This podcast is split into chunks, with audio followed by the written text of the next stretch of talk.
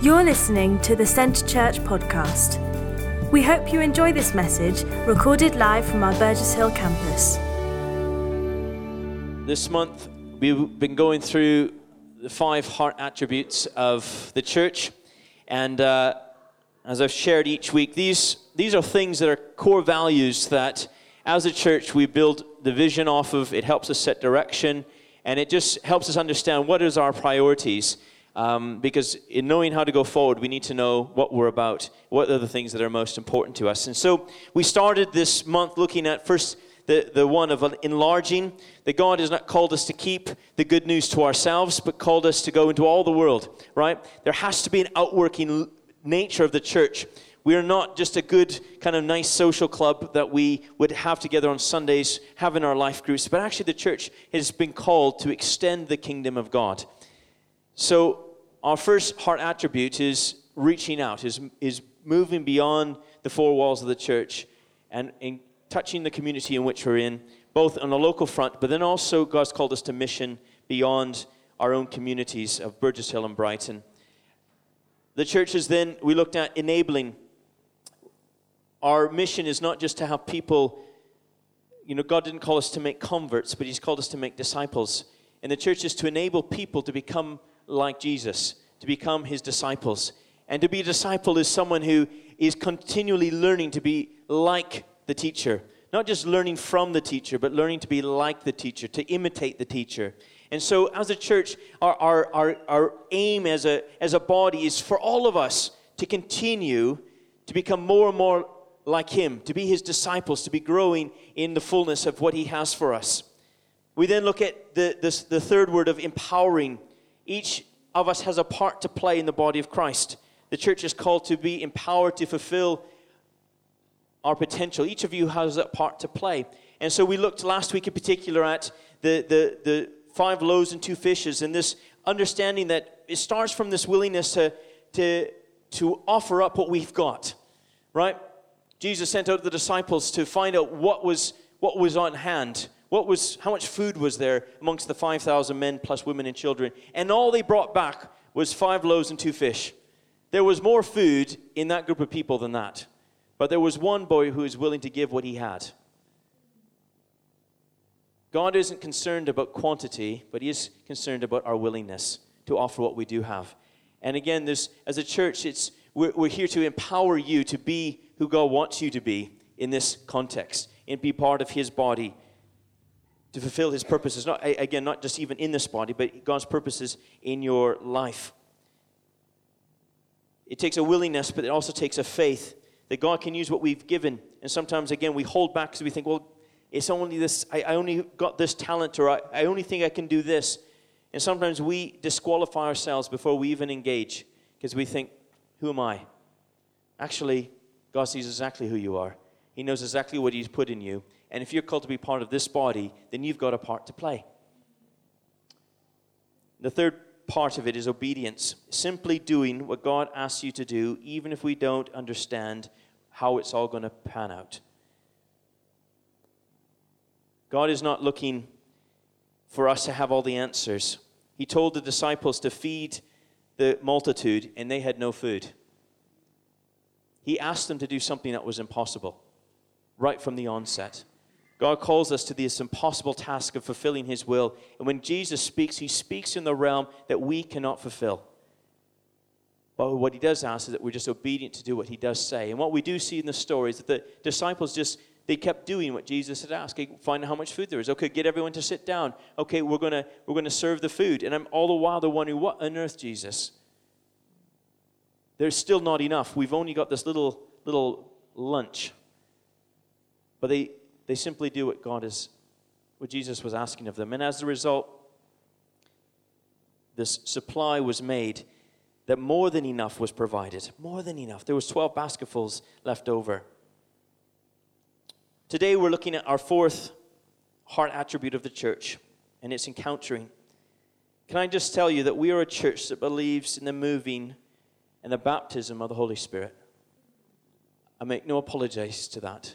We believe that the Holy Spirit has been given and been poured out to all flesh. It wasn't just for the time of the apostles, it wasn't just for a time in history, but actually, what we see in the book of Acts, what we see uh, in Joel, is for us today. It is for you and I to take hold of, to grab hold of. And as a church, we seek to encounter the Holy Spirit in our meetings together and in our daily lives. And it, it, it's, it's not something that uh, we keep in the back corner of our theology, but actually, it's a primary part of our theology. I can do nothing without His Spirit working in and through my life. It is, the Holy Spirit is not just this add on, a bolt on to kind of our understanding, but actually, the Holy Spirit is, has everything to do with how I live and walk out my, my Christian walk. It has everything to do with it. And so it starts, though, with this understanding that we are the dwelling place for God's Spirit. In Romans 8, verses 19 to, sorry, 8 verses, sorry, Romans 8, 9 to 11. It's on the screen. Now, I have an older version of the NIV, so it reads a slightly different. It says, You, however, are controlled not by the sinful nature, but by the Spirit, if the Spirit of God lives in you. And if anyone does not have the Spirit of Christ, he does not belong to Christ. But if Christ is in you, your body is dead because of sin, yet your spirit is alive because of righteousness. And if the spirit of him who raised Jesus from the dead is living in you, he who raised Christ from the dead will also give you give life to your mortal body your mortal bodies through his spirit who lives in you. Now I've emphasized in you. Where does the Holy Spirit reside? in us, in me. The Holy Spirit isn't just some kind of strange phenomenon that we can only experience with candles and some kind of sacred music. No, the Holy Spirit lives in me. In 1 Corinthians chapter 6, it reads this way. This context is talking about sexual immorality, but we still see the same premise. It says, in verse 19, it says, do you not know that your body is a temple of the Holy Spirit who is in you, whom you have received from God? You are not your own, you were bought with a price. Therefore, honor God with your body. You and I are the dwelling places for God's Spirit. And as a church, we believe that when we give our lives to Jesus, His Spirit comes and rests in our lives as part of our lives. The Spirit that God gives is part of the rebirth. Being born again is not something that is is through our own process of kind of understanding. But when we say yes to Jesus, when we come to that place of saying, God, I give you everything I've got, Lord, I'm going to surrender my life to you. At that point of putting our faith in Jesus, His Spirit comes and moves in us, and His Spirit is who brings the new life. Just the knowledge of Jesus is not enough. People theologically or with their own minds understand Christianity but actually, it's the Spirit that brings the life. I can't bring life to death. Can you? No, we can't do it. How can I bring a change in my spirit when my spirit man is dead? I can't do that. But when I take that step of faith and put my hope in Him, it's the Spirit of God that comes and dwells in me. In fact, we are transformed by this, this by the Spirit. We become his vessels, and he brings this transformation from the inside out. And that's the great thing about serving Jesus is that he doesn't require us to come somehow work at it in our own strength, but he actually has given us his spirit. So all we have to do in Galatians 5 is we just have to we have to surrender to the spirit. We have to live by the spirit, and we don't actually we won't gratify our sinful nature. It's just so simple because the spirit gives us the power to overcome sin. The spirit dwells in us. We are the temple. But in fact, he also encourages us to be filled with the Holy Spirit. In Ephesians 5, verse 18, it says, Don't get drunk on wine, which leads to debauchery. Instead, be filled with the Holy Spirit. We're told in Acts 1, uh, 1 5 to be baptized in the Holy Spirit, which other means to be submerged to, in the Holy Spirit. The question is for you and I, though, what difference does the Spirit actually make in our lives? Is He really that important? The work of the Holy Spirit, can I just do a quick run through? of the work of the Holy Spirit. I know I've done this in the past, but I, I think it's important for us to grab the, the breadth of how much the Holy Spirit is at work in us, or can be. Can I tell you what? The, the Holy Spirit has been given as a counselor. He's the one that leads us into all truth. You know, when Jesus came, he was Jesus was was the advocate or the one that would stand between us and the Father, right? Declaring that we are in him. But actually the Holy Spirit does the opposite. The Holy Spirit stands between the Father and us, declaring to our spirits that we are his. The Holy Spirit's at work the other way around. We understand, we can hear the thoughts of God because the Spirit allows us to hear the thoughts of God. It's, it's suddenly we, we have an understanding that we don't, we wouldn't otherwise have. And so the Holy Spirit is important. If we want to understand the truth of God's word, we need the Spirit of God. We can't do it on our own. If I look at the Bible, if I look at His Word and I try to understand it in my own strength, my own kind of wisdom, I'll fall short. But it's the Holy Spirit that leads me into truth. The Holy Spirit also gives this power to be a witness. In Acts verse 1, verse 8, it says, Don't leave Jerusalem, but actually receive power to be my witness. Again, as a church, we're called to go into all the world. We're called to, to make disciples. We're called to be a light in the darkness. But actually, in ourselves, we have nothing to offer. My enthusiasm falls short. I only have so much. But it's the Spirit of God in me that gives me a power, a dynamite that's explosive when the Spirit comes and moves in and through us.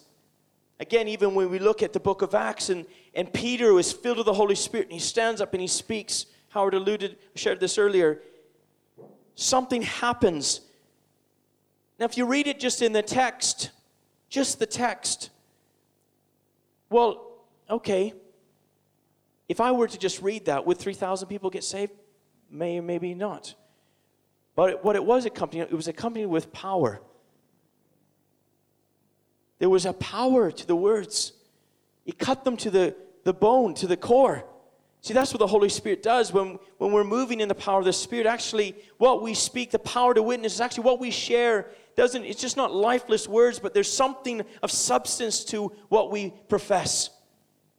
When we're speaking to someone in our jobs or in our workplaces or neighbors, when we share that thought, that word, you know what? That word has power to cut right through all the rubbish, to hit the heart. It's not us. It's not a clever idea that we had to share that right thing. So many people we we hear stories of our testimonies. That person said this one thing, and just I couldn't I couldn't let that. It's just something happened. What was that? That was the power of the Spirit moving through the voice of the person giving, giving it. You see, the Holy Spirit also gives us the power to put to death the misdeeds of the body. Romans 8 2. Again, we can't overcome sin. We can't overcome our own short, um, our, our own failures and our own strength. But actually, the Spirit gives us the power to put to death the things that we need to. We receive the spirit of adoption as children. That we receive this understanding that actually, you know what? I'm not an orphan, but actually, when I come to Christ, His Spirit puts in me this understanding that I now belong to Him. Without the Holy Spirit, well, what do we have? We have religion. But with the Spirit, we have intimacy. Right? Can I just say, we're a church that believes in the intimacy of the Spirit. This isn't religion. This isn't lifeless religion. But actually, the Spirit comes and He brings a closeness that we can actually cry out, Abba, Father. Why? Because there's an understanding in my heart that I'm His. He's mine. I, I have this communion with now. He's not separated. There's not a, a, a, a chasm between me and Him, but actually, His Spirit draws me close to His heart. Wow. This is the Spirit. The Spirit brings us into a, a realm of life and freedom. Again, 2 Corinthians 7, 3.17 says, where the Spirit of the Lord is, there's freedom. Freedom to become all that God wants us to be. Freedom to walk in our destiny. The Spirit gives us this freedom to kind of stretch our wings and become the people He wants us to be. Man's ideas will not do that. Hobbies won't do that. Not religion won't do that, but the Spirit of God will do that. The Spirit of God will quicken something in us and bring a freedom that nothing else in this world can offer. This is not something we can work for, this is something that's just given. He gives gifts of the Spirit for the common good. We see in 1 Corinthians 12. Again, gifts are not things we work for, but actually, God wants to impart something supernatural. And when we look at this, understanding that if the God of the universe is dwelling in me and I am embodying His Spirit, something supernatural should happen. Do you not think? If I were to say that the Spirit of God has given me this ability to play football, would you not expect me to play a bit better than everyone else? Yes? I'm filled with the Spirit of God to play football. Well, actually, um, now if I were to play football, you would see that's not true. really not true. I think we went to Albania a, a couple trips ago, and um, it was it was comical because they we did a men's match, and they put me on one of the teams, and assuming that because every man plays football, that I could play football. And these guys, about three or four of the adult men playing, were like professional footballers, and they were playing aggressive. And I mean, I can't even, I can't do anything really pretty soon, nobody was passing the ball to me. it doesn't take long before they get the idea there's no ability in this young man. So, football was not my sport, though I don't know what was.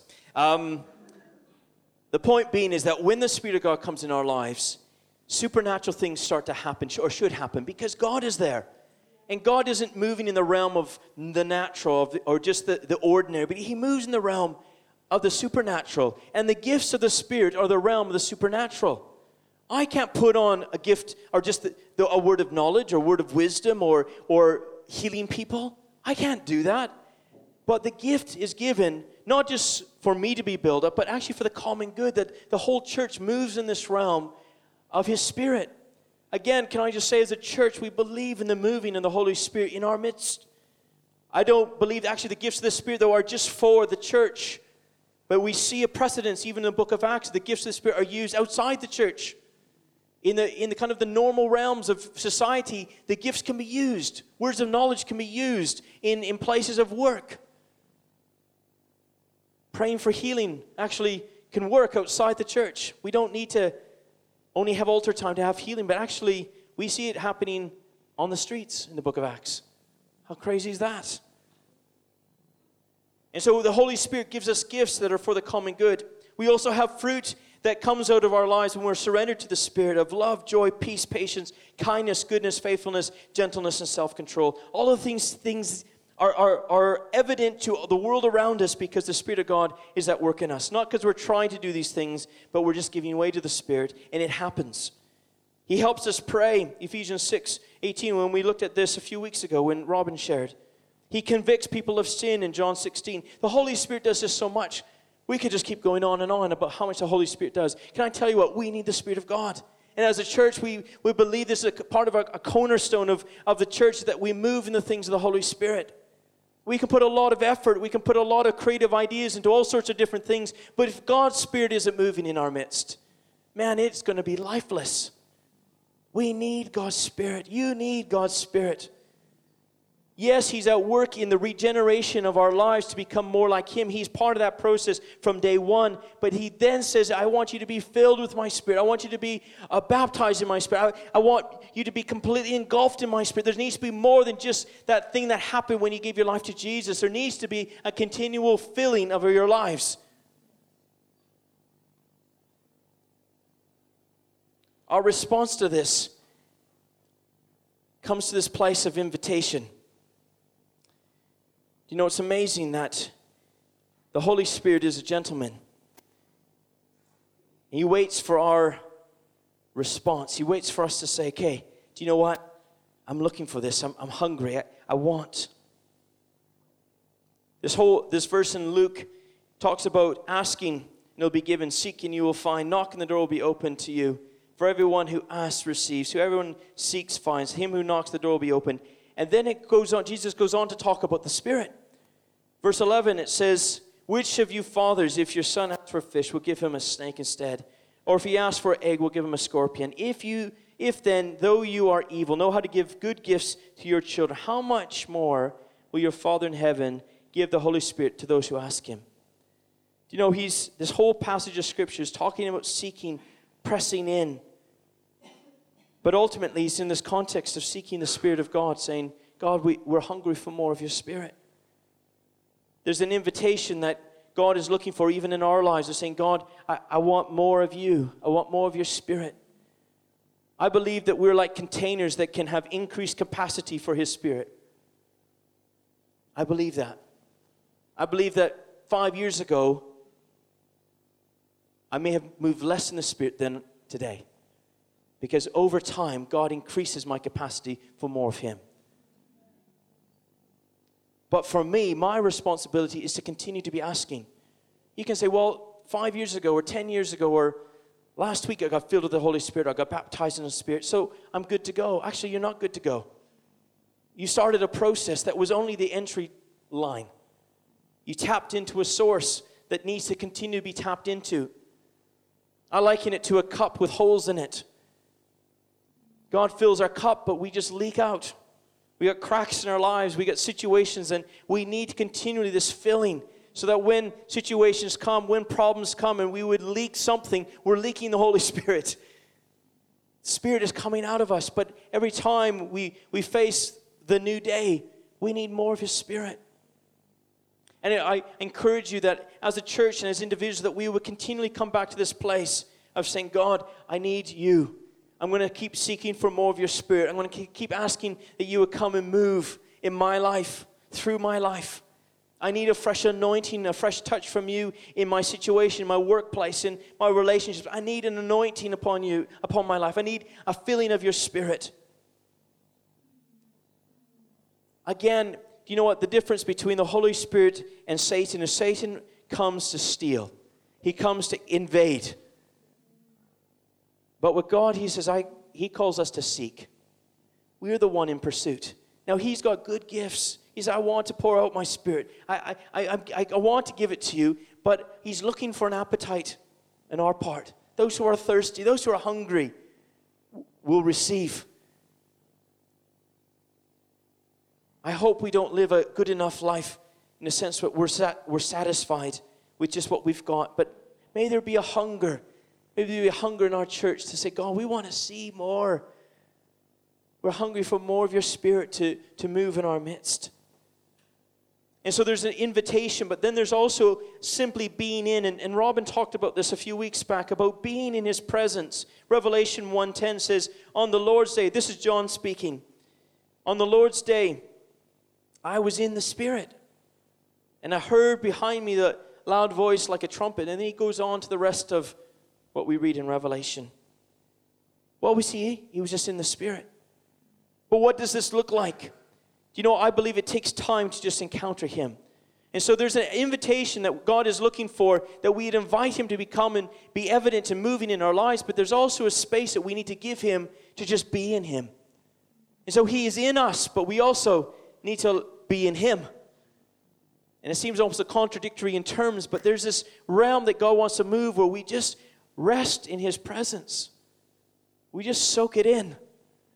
Again, Robin talking, oh, I love that illustration, or, or what he does, just sitting there and just resting in God. Okay, God, I need to hear from you. Just, just waiting. In our services, we take time to just be in His presence. You know, it's in these moments of stillness before the Lord that we're just in Him that revelation comes. John received the revelation from the Lord because he was in His Spirit. It wasn't because he was going through scriptures and scrolls and trying to find some new creative idea to write a book about. But it says, On the Lord's day, I was in the Spirit. And in the Spirit, God began to speak and reveal. You know, for many of us, we, we can flounder in life trying to make sense out of nonsense. And God just wants us to be in His Spirit. And I've often said, you know, one word from the Lord, one revelation from the Lord, one thought from the Lord can change the circumstance completely. That's why the Holy Spirit's our counselor. He leads us into that revelation, that place of truth, that whatever we're going through, if I can just take time to be in His presence, do you know what? If I receive a word from the Lord, you know what? That can hold me steadfast through everything else because I know I've heard from Him. It's powerful. I tell you what, I've gone into prayer, times of prayer, not knowing what the future is to hold, I, being concerned, being anxious, and God just speaks a word, one word, and suddenly, rest. Guys, we need to be a church, even in our Sunday services, that we allow the Spirit just to speak in stillness and quietness. I know we have a band, and sometimes it's loud and it's difficult, but you know what? I, it's always a priority for me. And I say to everyone else as lead, we need to always take time that we just have an opportunity to let God speak. It, this isn't just about us doing our thing as our tradition, but we need to allow the Lord to speak into us. And that's been, when we're talking about being a spirit led church or a spirit filled church, we have to give room to the Spirit. And if God speaks, then we need to be able to listen to that and again, I think God speaks. Sometimes it's a word for ourselves personally, but then also in collectively, God can speak to all of our hearts a word for the rest of the body. What's amazing is the gift of prophecy is not given to just the pastor or to the leader of the church. In fact, I get frustrated often that, God, why aren't you speaking to me? A word of prophecy. But you know, I think God purposely wants to use the whole body. He hasn't given one person all the gifts to be the superstar of the church that everyone watches and claps and think, wow, what a great guy.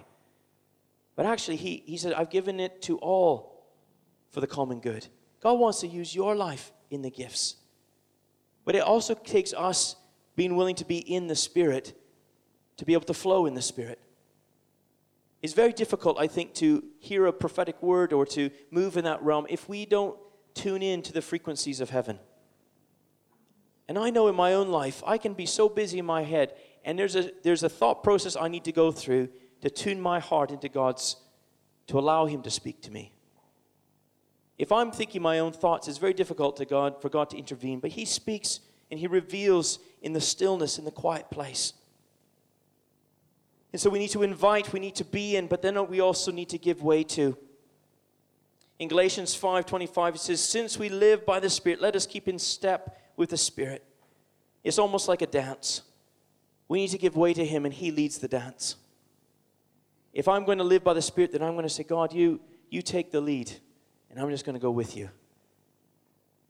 And it becomes something beautiful. It becomes something amazing. Letting him empower us from the inside out.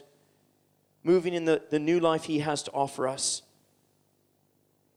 We are a church that desires to encounter the Holy Spirit, but it requires ultimately a willingness on our part to give way to Him and say, Okay, God, do you know what? Today, not our will be done, but your will be done. Every time we pray in the morning before the service, it is always my prayer every Sunday God, your will be done. Your kingdom come on earth as it is in heaven. God, we want to give way to you. We want to give way to your spirit because your spirit has something far greater than we could ever do on our own. Jesus wants to move in your life, and He's given all the resources of heaven for that to happen. But He's looking for our response to say, God, I, I, I want that. I, I'm hungry for that. I want to flow in that. This morning, we want to give opportunity for that to happen. Why don't you stand with me, please? Thank you for listening to this week's podcast at Centre Church. One church, passionately loving God and people in Burgess Hill and Brighton. To get the latest news or for any other information, check out our website at www.centrechurch.uk.